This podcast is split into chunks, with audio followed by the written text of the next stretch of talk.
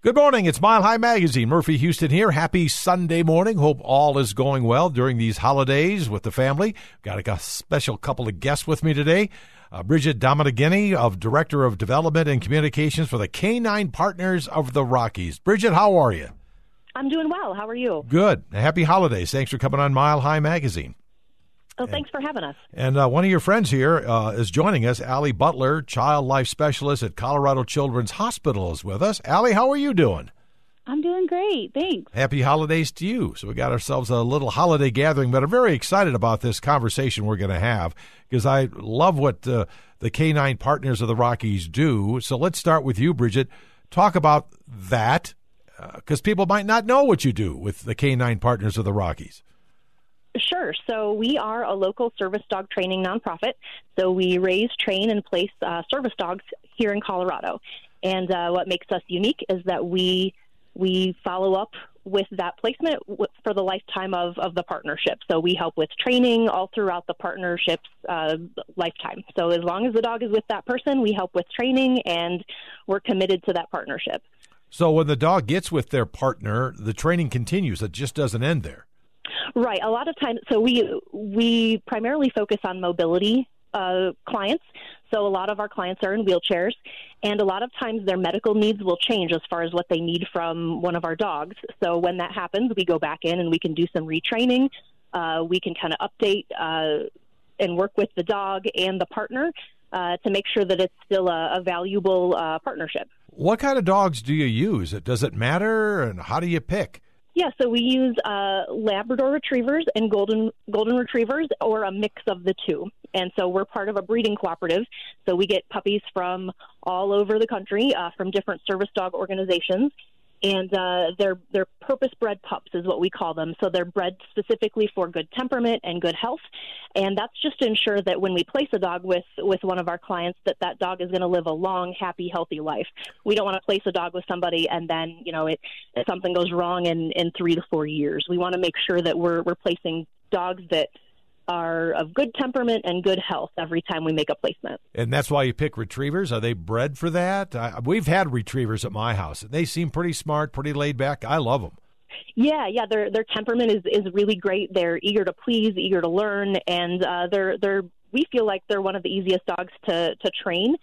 And again, their their temperament is just is wonderful. They're um, they get very attached to their, their owners, and that's, you know, that's what we like. We want it to be a solid uh, bonded pair when we place these dogs, and we find that, that Labrador Retrievers and Golden Retrievers are, are the best for that. Well, how is uh, Canine Partners of the Rockies different from other service dog schools? Because I know there's other ones out there. Yeah, so we, we place only in Colorado, and uh, the reason for that is that we we like to think that we are – Um, a family with all of our clients, and so we can we can maintain our partnership with with the client dog uh, partnership as long as as long as the dog is around. So if if medical needs change, if dog training needs change, we can go back in and we can we can help with that. And uh, you know, if if we were placing dogs all over the country, that would be a little bit more difficult. So yeah, right. I think. Um, You know, we, we are growing, and, and we hope to continue to grow, but we do want to maintain that feeling that we um, we really support our, our dog-client partnerships throughout the lifetime of the dog. Well, that's great. Now, Allie, over at uh, Allie Butler, Child Life Specialist at Colorado Children's Hospital, I spend some time over there doing stuff, a great facility. Tell me, what does Canine Partners of the Rockies do for you guys over there? Oh, my gosh. They have been such a blessing. I am so excited for this partnership um, here at Children's Hospital Colorado. Um, we were matched with um, our dog, Kit, and we did a team training. And when team training ended, we graduated. I was like, I don't want to leave. They, they really do feel like family. Um, it was, they are incredible to work with. They have been so supportive um, of us and as handlers, myself and Carmen, Kit Secondary. Um, we have been able to ask any questions that we have, troubleshoot anything with, you know, getting Kit acclimated to her new workspace. It has been such such an honor to work with them. I am so grateful for them. So where do you use Kit? What part of a children's hospital? So Kit is our first full-time designated to our pediatric metal, or mental health institute um, facility dog. So she works with all of our patients throughout the whole mental health institute. Well, that's keeps uh, Kit pretty busy. What does Kit do? Does it just kind of be a pal? There's got to be more training than that, right? Yes. So she works alongside myself, who's a child life specialist, and Carmen, who is a yoga therapist. And she creates normalcy. She provides calm, comfort, motivation for kids to get up each day and play. Uh, I work alongside her each day, and I'm still in awe of the magic that she provides to our kids. She has the ability to walk into a space and provide completely non-judgmental support to our patients. She also provides patients with comfort through physical touch.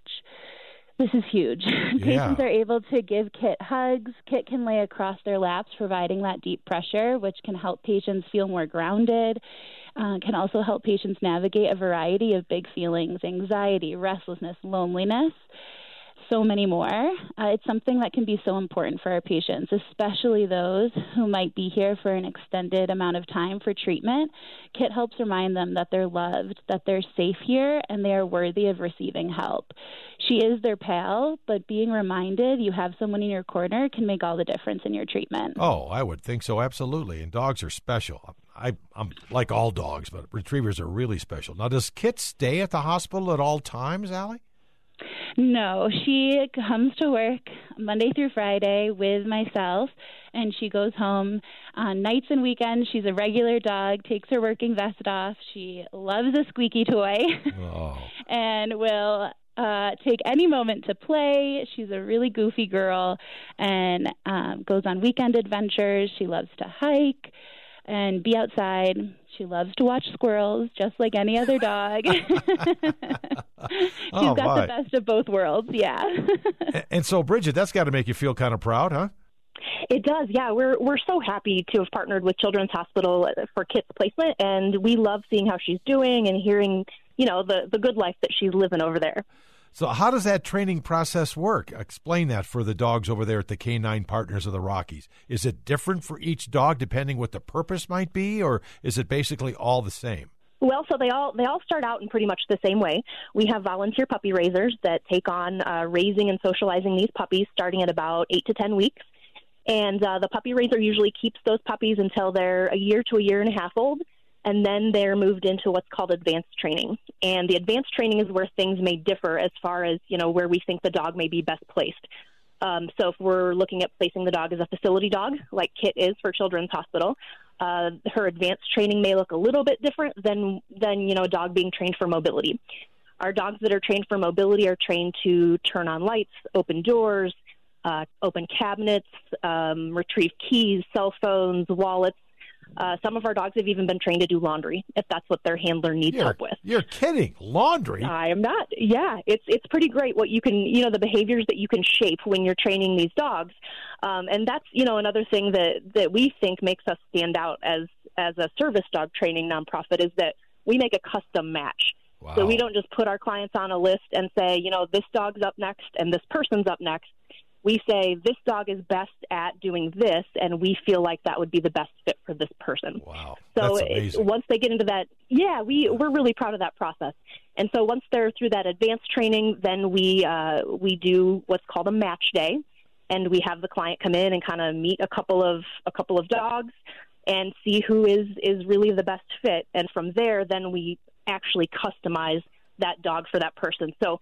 Uh, with Kit, once we knew that she was going to be placed with Children's Hospital, we had Allie and Carmen come in, and then we did a lot of training in the hospital. Oh my so um, having the dog in the rooms um, around all of that medical equipment was, was really important for that process. Wow. So um, it, it's an extensive training process. It, it usually takes at least two years. So our, our puppy raisers are, are very involved in the lives of, of these dogs. Wow. My wife can't get me to do the laundry. I can't imagine trying to get, trying to get the dog to do that. That's the nice that's the nice thing about these dogs, though. They they love to work and they love to please. And so if, if you can shape that behavior, they're generally pretty happy to do it. Well, you guys are a nonprofit. Where, where do you get your funding for all this great work? Because you said it's got to be kind of expensive. It is. We we do get some of our funding from grants, but a lot of it is, is from private donors and, and uh, local businesses that like to sponsor. So if people want to get involved, you must have a website. We do. It's uh, C P O T R, Canine Partners of the Rockies dot org.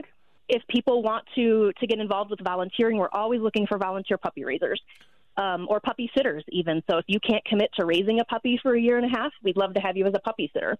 Our puppy raisers often go out of town for the weekends or for a week in the summer, and so we need somebody who wants to step in and just and have a puppy for a weekend or for a week. And so uh, we're always looking for those puppy raiser, puppy sitter volunteers. And uh, if you can't have a dog, we're, we're always looking for event volunteers as well. We do a couple big fundraisers each year, and it's nice to have people that want to come in and help plan that stuff as well. So if somebody out there wants a dog like a Kit, how do they get into that process? Sure. So we have we have the process all uh, kind of laid out on our website, and the application's right on our website as well. So it, it'll list what we place dogs for, what we don't place dogs for, and uh, the the requirements. You know, what people need to expect when they're when they're thinking about getting a service dog. All of that's right there on the website, and we encourage anybody that's even you know a little bit interested to fill out uh, fill out that application, and then one of our one of our staff members from our client services team will. We'll contact them, and, and we can talk about if it's a good fit. So, Allie, back to you over there at uh, Colorado Children's Hospital. What kind of reaction have you seen so far with the patients that are being having Kit with them or other dogs like that from the Canine Partners of the Rockies? It's got to be pretty cool. Uh, it is the coolest. Last week we had our facility dog holiday party where patients and families oh. could come. They could visit with all five of our facility dogs, take photo booth photos with the dogs. There were snacks, crafts.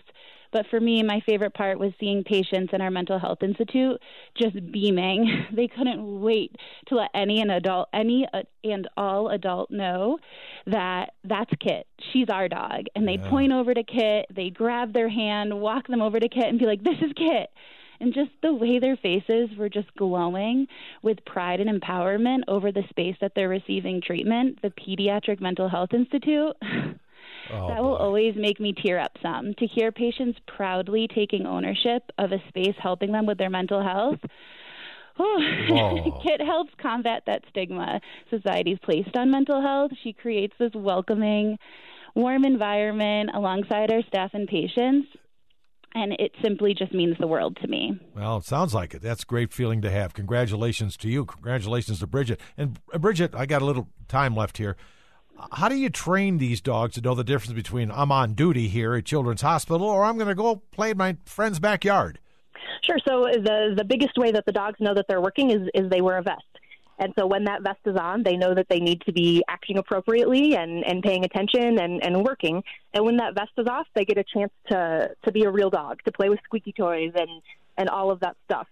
Oh, um One of the things that, that people say to us a lot is that they feel bad for working dogs because they see that they're always calm and so well-behaved and they don't get to be real dogs. But, you know, working with these dogs, you know that that's not true. They're just as silly and snuggly and um, energetic as any other dog their age. Uh, they just know that when they're working, that's their job, and and we really find that they do enjoy it, but they also enjoy their off time when they get to, you know, be in their person's backyard and, and play fetch or whatever else they like to do. Do they ever bond with other dogs during the training process, or are they kind of separate entirely? That's, this is just what we're training them for, not other dogs involved? Well, so we, we have uh, usually between thirteen and fifteen dogs in the program at any given time. And we do have group classes, and usually after group classes, we let some of the dogs play. And we do find that some of them bond. You know, one dog will bond to a, a particular other dog. Um, and it, often we get dogs from the same litter, two or three puppies from the same litter, so they'll they'll grow up training together. Oh. And so, yeah, we, we do see that they are pretty bonded. Um, we do have clients that, you know, come to our events a year later and the dogs will reconnect with oh, with their litter cool. mates and things like that. And yeah. and you can tell that they, they recognize each other, and, and that's a lot of fun, too. Okay. Bridget, before I let you go, give us the website again. Sure. It's it's w w w dot c p o t r dot org. That's canine partners of the rockies dot org. Bridget, thanks for coming on. Allie, thank you for coming on over there at Colorado Children's Hospital. We appreciate that. Thank you so much. much. Yeah, have a good holiday, and thank you guys for listening. It's Mile High Magazine. I'm Murphy Houston. We will be right back with more.